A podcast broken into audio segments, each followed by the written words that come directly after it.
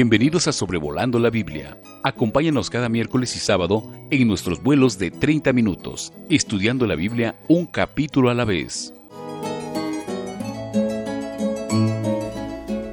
Me complace mucho que me acompañe en este episodio número 66 de Sobrevolando la Biblia, en el cual estaremos estudiando Éxodo capítulo 14.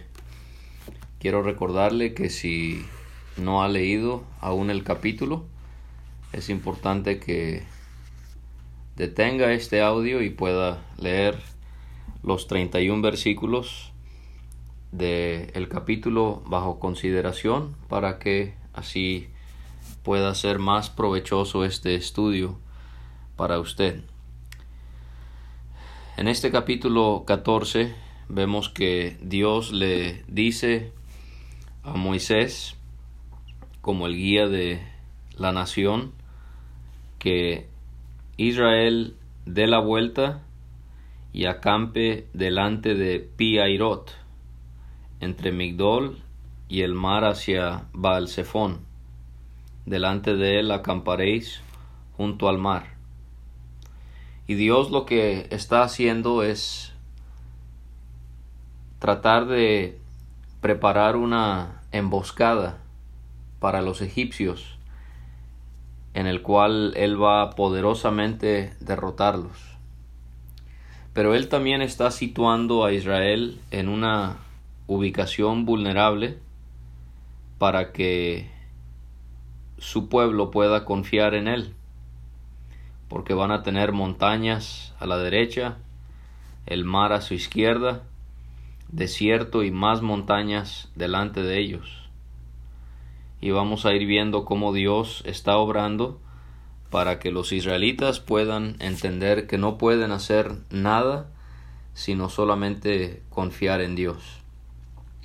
Ellos habían aprendido en el capítulo anterior y en el versículo 17 que el camino iba a ser más largo del que pudieran haber viajado porque veíamos que Dios no los llevó por el camino de la tierra de los filisteos, que estaba cerca, porque dijo Dios, para que no se arrepienta el pueblo cuando vea la guerra y se vuelva a Egipto. Así que habían aprendido que el camino iba a ser largo y ahora están viendo que el camino va a ser difícil. Y eso en grandes rasgos caracteriza la vida del cristiano. Muchas veces es un camino difícil y también es un camino largo. Pero vamos a querer enfatizar que no importa por qué, porque Dios estaba con ellos, así como Él lo está con nosotros. ¿Por qué Dios hacía estas cosas? ¿Por qué no un camino corto? ¿Por qué no un camino fácil? Bueno, en Deuteronomio 8 y versículo 2 quizás encontramos una respuesta. Dice Dios, te acordarás de todo el camino por donde te ha traído Jehová tu Dios estos cuarenta años en el desierto, para afligirte, para probarte, para saber lo que había en tu corazón, si habías de guardar o no sus mandamientos. Y esto es lo que Dios también hace con nosotros. Él permite el camino largo y el camino difícil para probar nuestro corazón. Dios estaba seguro lo que iba a pensar y decir Faraón cuando iba a ver dónde estaban los israelitas. Él mismo cae en la trampa porque él dice encerrados están en la tierra el desierto los ha encerrado. Y otra vez, quizás ellos pensaban eso, quizás los israelitas podían pensar eso, pero Dios tenía un propósito detrás de todo eso. Así también usted y yo podemos en ocasiones de una manera sentirnos encerrados, sentir que las pruebas nos agobian tanto que no podemos ni voltear ni movernos, ni poder encontrar una salida. Pero Dios está obrando, hermano, hermana, y Él tiene un propósito detrás de esa eh, circunstancia o circunstancias difíciles y agobiantes por las que podemos pasar. Él también anticipa que Él va a endurecer el corazón de Faraón otra vez, esto ya lo veníamos viendo en los capítulos anteriores, pero esta será la última ocasión en la que lo va a hacer. ¿Y por qué va a endurecer su corazón? Para que lo siga. Dios quería que Faraón y sus soldados salieran de Egipto para realizar esta persecución de su pueblo. Y todo esto para, dice Dios, seré glorificado en Faraón y en todo su ejército, y sabrán los egipcios que yo soy Jehová. Y esto va a ser algo que vamos a notar en este capítulo 14. Dios está obrando en Egipto, en los egipcios, tanto en los soldados, el faraón y también la nación entera. Él está obrando en ellos para juicio. También va a obrar en Israel para que ellos crean en Él, para que también crean en su líder, en su guía, que es Moisés. Lo vamos a ver al final del capítulo. Pero sobre todas las cosas, Dios está obrando en el capítulo 14 como siempre lo hace al obrar entre su pueblo para glorificarse. Y esto nos puede animar que las pruebas que nosotros sufrimos en la vida son para nuestro bien son para mostrarle cosas a otros, pero nunca se nos olvide que Dios se está glorificando a través de las angustias que Él permite en nuestras vidas. Y así como Dios anticipó, dice el final del versículo 4 acerca de los egipcios y ellos lo hicieron así. Y cuando se le dio el aviso al rey de Egipto que Israel huía, ya sabían que se habían ido, no era nada nuevo, pero le dan esta noticia y el corazón de Faraón y de sus siervos se volvió contra el pueblo. Y ellos preguntan, ¿cómo hemos hecho esto de haber dejado ir a Israel para que no, no nos sirva? Esta es una clara muestra de la dureza del corazón del hombre. Tan pronto se les había olvidado ¿Por qué habían dejado a Israel salir? ¿Por qué? Por todas estas catástrofes que Dios había enviado sobre ellos. Pero ahora están hablando como si eso nunca hubiese sucedido. Quizás, estoy suponiendo, el faraón pensó que las diez señales o plagas eran el límite del poder de el Dios de los israelitas y que ahora él iba a poder derrotar a Jehová e iba a poder traer a los israelitas de regreso para volver a ser esclavos. Y esto caracteriza el corazón del ser humano, cómo Dios permite cosas en la vida de aquel que aún no se ha convertido a Él para que pueda meditar, pueda considerar todo lo que le ha acontecido, pero muchas personas en vez de permitir que esas situaciones adversas les acerquen a Dios, endurecen su corazón como Faraón y sus siervos y se alejan de Dios. Y Faraón en todo su orgullo, con un corazón endurecido, él unció su carro y tomó consigo su pueblo. Tomó seiscientos carros escogidos y todos los carros de Egipto y los capitanes sobre ellos. Esto habrá sido una escena eh, muy llamativa. Considerar el ejército más poderoso con las mejores armas, con el mejor transporte para poder avanzar e ir en contra de su enemigo. Y esto nos hace pensar en cómo los egipcios, ellos podían tener el mejor ejército, pero ¿qué tenía el pueblo de Dios? leemos en el versículo 8 que así como Dios había dicho, él endureció el corazón de Faraón, rey de Egipto, y él siguió a los hijos de Israel. Y aquí está la respuesta a lo que tenían los israelitas. Ellos no tenían un ejército. Ellos no tenían las armas, los caballos, los carros que sí tenían los egipcios. Pero aquí está, pero los hijos de Israel habían salido con mano poderosa. Así que, mis hermanos en Cristo, quizás nosotros nos pudiésemos ver debilitados en comparación a personas en la vida que tienen poder, que tienen riqueza, que tienen conocimiento, que tienen estudios, pero nunca perdamos de vista que nosotros contamos con esta misma mano poderosa que es la presencia de Dios.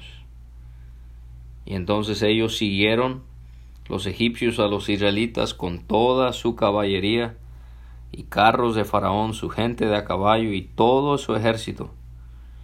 Los alcanzaron, acampados junto al mar, al lado de Piairot, delante de Baalsefón.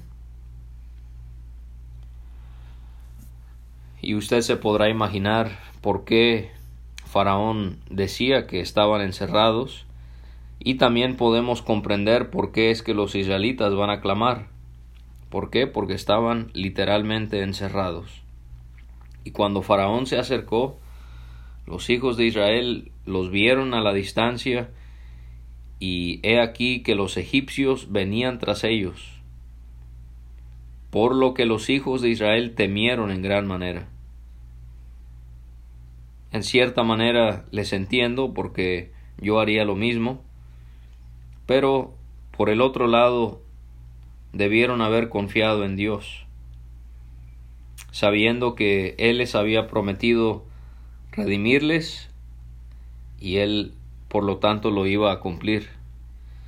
Ellos temieron y clamaron a Jehová. Aquí ellos hicieron lo correcto hasta este punto porque lastimosamente vamos a ver que la actitud de ellos después del clamor no fue la apropiada. Pero así nosotros, cuando tememos, debemos de clamar a nuestro Dios. El profeta Jeremías dice esas palabras que conocemos bien y que nos han animado mucho, sin duda a todos los que las hemos leído. Jeremías 33:3 Clama a mí y yo te responderé. Clama a mí y yo te responderé. Y así el pueblo de Israel temió y clamó a Dios. Pero ellos empiezan a decir cosas muy feas al murmurar contra Moisés y por lo tanto estaban murmurando contra Dios. Ellos preguntan, ¿no había sepulcros en Egipto que nos ha sacado para que muramos en el desierto? Escuchamos el sarcasmo y el cinismo en los israelitas. En su queja ellos están entreviendo que quizás habían salido de Egipto únicamente porque no habían suficientes tumbas para ellos y por lo tanto por eso fue que habían sido sacados para morir en el desierto como muere un animal que es atacado por animales feroces que viven allí. Ellos preguntan ¿por qué has hecho así con nosotros? que nos has sacado de Egipto. ¿Qué nota usted de estas preguntas? No hablan de Dios. Ellos piensan que Moisés los ha sacado. No están recordando que era Jehová el que lo había hecho. Preguntan, ¿no es esto lo que te hablamos en Egipto diciendo déjanos servir a los egipcios? O sea que esta no es la primera vez que ellos murmuran. Israel va a tener una larga historia de murmuración que les va a costar mucho. Ellos ya habían murmurado, ellos aquí aprendemos, le habían suplicado a Moisés que se quedaran en Egipto. Ellos querían seguir sirviendo a los egipcios, porque el razonamiento de ellos era porque mejor nos fuera servir a los egipcios que morir nosotros en el desierto. Y tristemente perdieron de vista a Dios y la promesa de Dios, porque Dios les había prometido llevarles a una tierra. Él nunca había hablado, obviamente, de dejarles en un desierto a morir. Así que nosotros podemos aprender de los errores de Israel, que Él pueda ayudarnos a no perderle a Él de vista y que tampoco podamos olvidarnos de sus promesas. Dios siempre debe de estar en nuestros pensamientos y también siempre debemos de tener muy presente las promesas que Él nos hace, que si Él promete algo, Él lo va a cumplir. Moisés responde a estas críticas pidiéndoles no temáis. La segunda cosa, estad firmes o quédense quietos, deténganse. Tres, ved la salvación que Jehová hará hoy con vosotros, porque los egipcios que hoy habéis visto, nunca más, para siempre los veréis. Y esto es algo que puede servirnos a nosotros dentro de la tempestad que pudiéramos estar pasando. No temer, quedarnos quietos y ver a Dios obrando para nuestra salvación. No la salvación del alma, Dios ya había redimido a Israel. Entonces esa no es la salvación en vista, sino la salvación en cuanto a nuestra preservación, el cuidado, eh, las provisiones que Él nos envía y cómo es que Dios quiere que nosotros no temamos, nos quedemos quietos y podamos ver su mano obrando para nuestra salvación. Muchas veces pensamos cuando estamos pasando por una dificultad que tenemos que hacer algo. Y más pensamos en lo que nosotros tenemos que hacer que en lo que Dios puede hacer. Dios quiere que nos detengamos y veamos cómo Él es el que va a obrar por nosotros. Los que me conocen bien saben que estoy peleado con un dicho que se escucha mucho, que realmente no es bíblico y no debemos de utilizar esa frase. Y el, la frase dice que supuestamente muchos piensan que la Biblia lo dice, que supuestamente Dios dice, ayúdate que yo te ayudaré. Pero si ve el, la falacia que hay en ese razonamiento. ¿Dónde está la prioridad? Está en uno. Tú ayúdate y por lo tanto Dios te va a ayudar. Pero con Dios es al contrario. Tenemos que entender que tenemos que postrarnos ante Él, dejar sobre Él todas nuestras cargas poner en Él toda nuestra confianza, permitir que Él obre y entonces Él nos va a ayudar. Moisés les asegura, Jehová peleará por vosotros y vosotros estaréis tranquilos. Les hace esa promesa por parte de Dios. Jehová le dice a Moisés algo que parece algo extraño, ¿por qué clamas a mí? di a los hijos de Israel que marchen. Entonces aprendemos que en ocasiones Dios quiere que nos detengamos y veamos cómo Él va a obrar, pero en otras ocasiones no hace falta clamarle a Él. ¿Por qué? Porque Él ya nos ha hecho claro lo que Él desea. Él ya le había hecho claro a Moisés que debían de marchar. Entonces ahorita no es tiempo de clamar, ahorita es tiempo de marchar. Así que hay tiempos en los que tenemos que actuar después de haber orado, obviamente, contando siempre con la ayuda de nuestro Dios.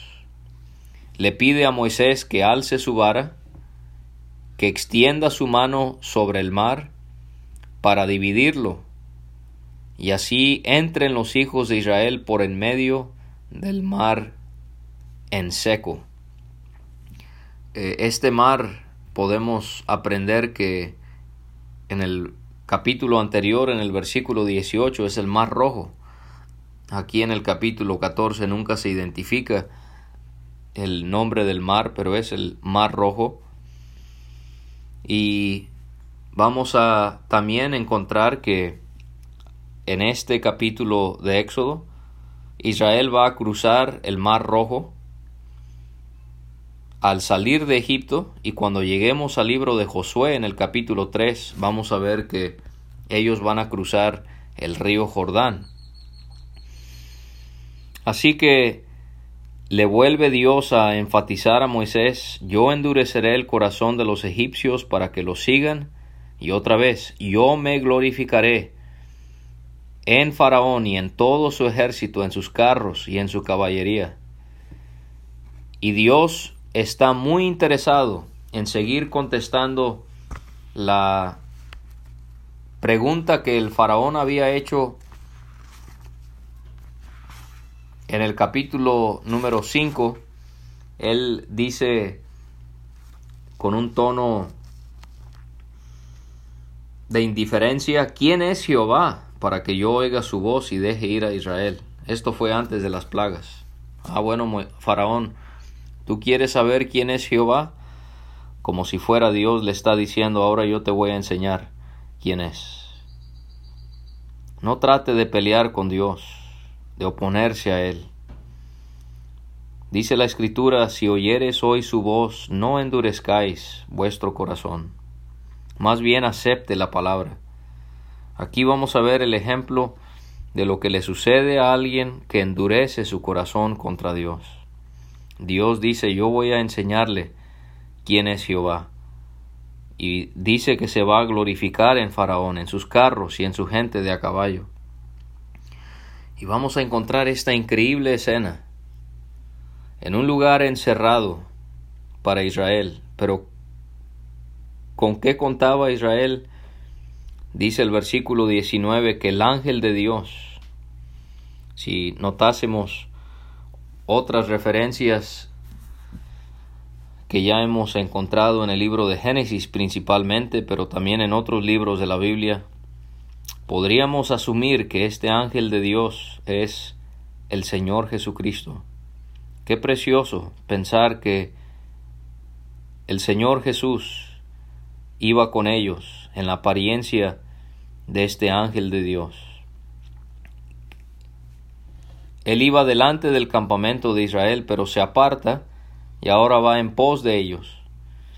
No solamente contaban con la presencia del Señor, pero también dice que asimismo la columna de nube que iba delante de ellos se apartó y se puso a sus espaldas. Tenían esta increíble doble protección. Y cómo todo esto era para hacer una división entre los egipcios y los israelitas. La nube era tinieblas para los egipcios, pero era luz que alumbraba a Israel de noche, y en toda aquella noche nunca se acercaron los unos a los otros.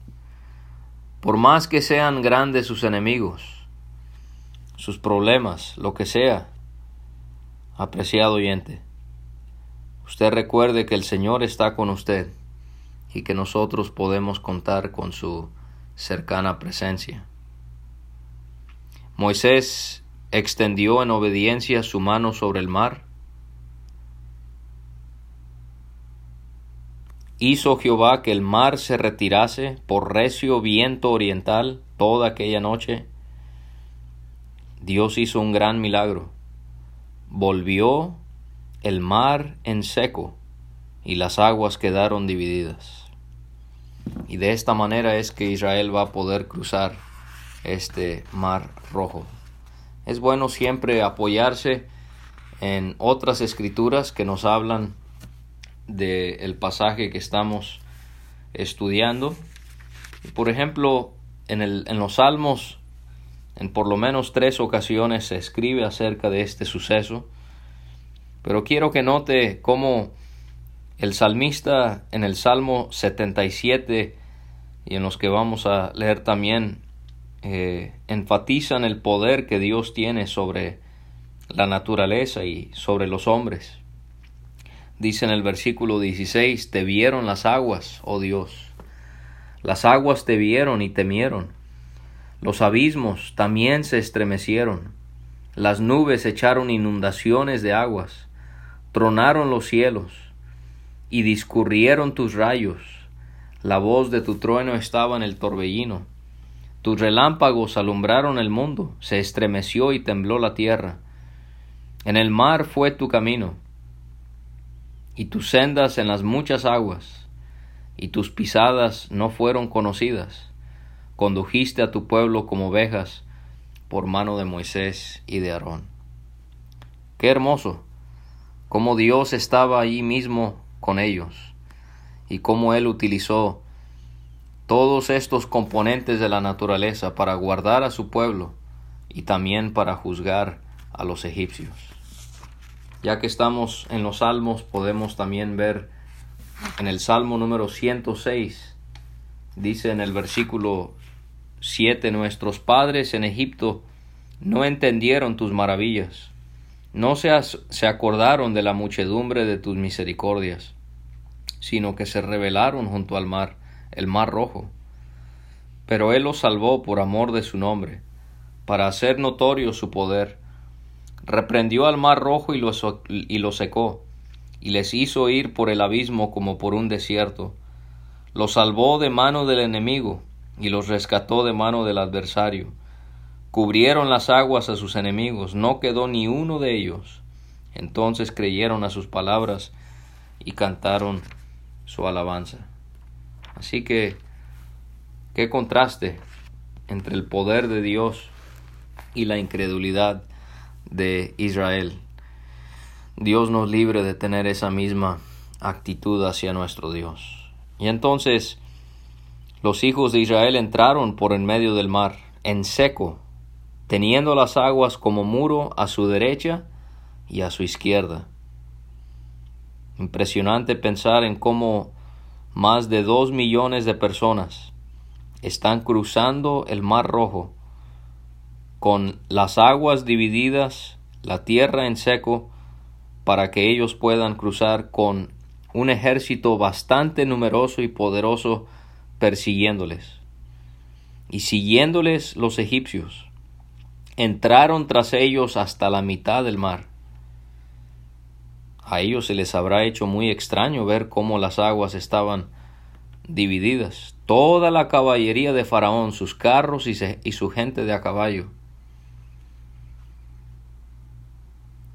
Pero dice que a la vigilia de la mañana, Jehová mira el campamento de los egipcios desde la columna de fuego, porque recuerde era la columna de nube de día y de fuego de noche, y también aquí encontramos fuego y nube, las dos combinadas, y trastornó el campamento de los egipcios. ¿Cómo?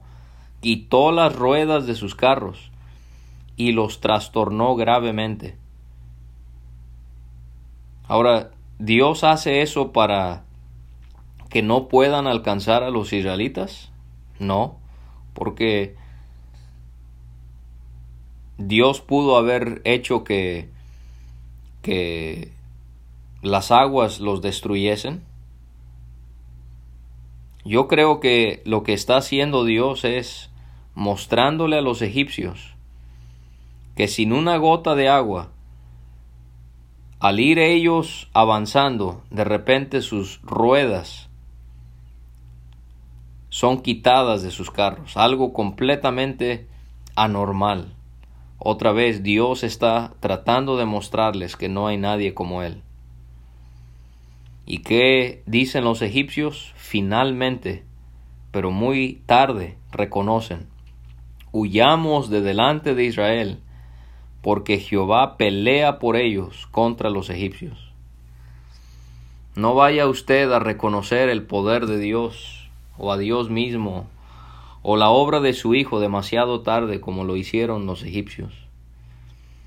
Dios quiere que lo haga hoy mismo, reconociéndole a Él por lo que es, por lo que Él ha hecho mediante su Hijo en la muerte que Él sufrió en el Gólgota, en ese lugar a las afueras de Jerusalén.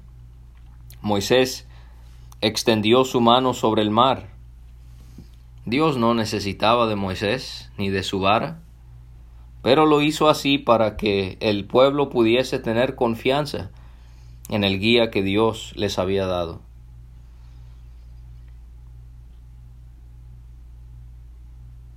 Y encontramos que así como Dios le había pedido a Moisés, cuando amanecía el mar se volvió en toda su fuerza, y los egipcios al oír se encontraban con el mar, y Jehová derribó a los egipcios en medio del mar. Toda esta historia del poder de Dios con los egipcios comenzó con agua, Dios convirtiendo el río Nilo en sangre, y ahora encontramos que agua los va a destruir. Volvieron las aguas y cubrieron los carros y la caballería, y todo el ejército de Faraón que había entrado tras ellos en el mar, no quedó de ellos ni uno, ni un solo soldado ni un solo caballo, ni un solo carro. Todo se perdió. ¿Qué pasó con los hijos de Israel? Ellos se fueron por en medio del mar, en seco, teniendo las aguas por muro a su derecha y a su izquierda. Increíble pensar en este evento que testificó el pueblo de Dios. Dice otra vez en los Salmos, en el Salmo 78, versículos 52 y 53, hizo salir a su pueblo como ovejas, y los llevó por el desierto como un rebaño. Los guió con seguridad de modo que no tuvieran temor, y el mar cubrió a sus enemigos. Y así todos pasamos por experiencias como el mar rojo, en un sentido espiritual. Pero sabe Dios nos enseña que Él, como nuestro pastor, nos va llevando como sus ovejas. Y aunque el camino sea largo y sea difícil, Él siempre nos va a guiar para que podamos salir al otro lado. Leemos en el Nuevo Testamento también acerca de este evento y vamos a ver primeramente cómo dice en Hebreos 11, 29 por la fe pasaron el mar rojo como por tierra seca, e intentando los egipcios hacer lo mismo, fueron ahogados. Y esa fe también debe de caracterizarnos a nosotros. Y entonces nos dice al final, así salvó Jehová aquel día a Israel de mano de los egipcios. E Israel vio a los egipcios muertos a la orilla del mar. Este fue otro testimonio a su poder, Dios permitió que los vieran muertos, para que entendieran lo ilimitable que es su poder. Y vio Israel aquel grande hecho que Jehová ejecutó contra los egipcios. Y el pueblo temió a Jehová, y creyeron a Jehová y a Moisés, su siervo. Y así que sigamos adelante, sigamos confiando en Dios que Él siempre nos va a librar de todos nuestros peligros. Pero quiero terminar con otro pasaje en el Nuevo Testamento que nos hace ver algo de la simbología que pudiésemos ver también en, primer, en, en este evento de cruzar el Mar Rojo en 1 de Corintios capítulo 10. Porque cuando Pablo le escribe a la iglesia en Corinto, para que ellos puedan alejarse del pecado. Por ejemplo, él habla de la idolatría, él toma a Israel como ejemplo. Y él dice en el versículo 1, no quiero, hermanos, que ignoréis que nuestros padres todos estuvieron bajo la nube, y todos pasaron el mar, y todos en Moisés fueron bautizados en la nube y en el mar, y todos comieron el mismo alimento espiritual. Y él continúa hablando de algo de la historia de Israel, pero solo quiero enfatizar el versículo 2, todos en Moisés fueron bautizados en la nube y en el mar. Hay aproximadamente unos 10 tipos de bautismo que se mencionan en el Nuevo Testamento. Pero aquí encontramos el bautismo en Moisés, Bautismo significa sumergir algo. Lo que estamos aprendiendo aquí es algo del verdadero significado del bautismo para el que ha creído en el Señor Jesús. Así como ellos cruzaron el mar rojo, alabaron a Dios y creyeron en Moisés, que Él era verdaderamente el que los había rescatado por mano de Dios, así nosotros hemos sido bautizados en Cristo. O sea, cuando dice que en Moisés fueron bautizados, es porque hubo una unión muy especial entre ellos y Moisés. Lo mismo sucede con nosotros. Cuando nosotros nos bautizamos, no nos estamos identificando con un líder religioso, ni una congregación, ni ninguna denominación. Nos estamos identificando con Cristo mismo. Y así como ellos fueron, aunque no pasaron por agua, pero en cierta manera fueron sumergidos en esa agua, en un sentido espiritual, así también nosotros somos sumergidos en las aguas. Israel fue redimida con la Pascua. ¿Qué seguía? Pasar por las aguas y después encaminarse a la tierra prometida. Es el mismo orden para el cristiano. Somos redimidos al creer en Cristo como nuestro Salvador. Nos bautizamos identificándonos con Cristo para después encaminarnos a una vida para aprovechar de las bendiciones que encontramos en el Señor como si fuera nuestra tierra prometida. Y en ese bautismo, así como los israelitas pasaron por agua, nosotros también estamos simbolizando Romanos capítulo 6 es el capítulo en la Biblia que más explícitamente explica la doctrina del bautismo. Al ser sumergidos en el agua estamos representando el hecho de que Cristo murió para que nosotros pudimos haber muerto al pecado en el momento de haber creído. Y cuando salimos del agua, estamos simbolizando que Cristo resucitó para poder hacernos una nueva criatura en el momento que nosotros le aceptamos por fe. Muchas gracias por acompañarnos otra vez. Si Dios permite, el miércoles nos estaremos encontrando otra vez para estudiar Éxodo capítulo 15. Gracias por escuchar este estudio. Escríbenos a sobrevolando la Biblia gmail.com. Visita nuestra página www.graciamasgracia.com. Hasta la próxima.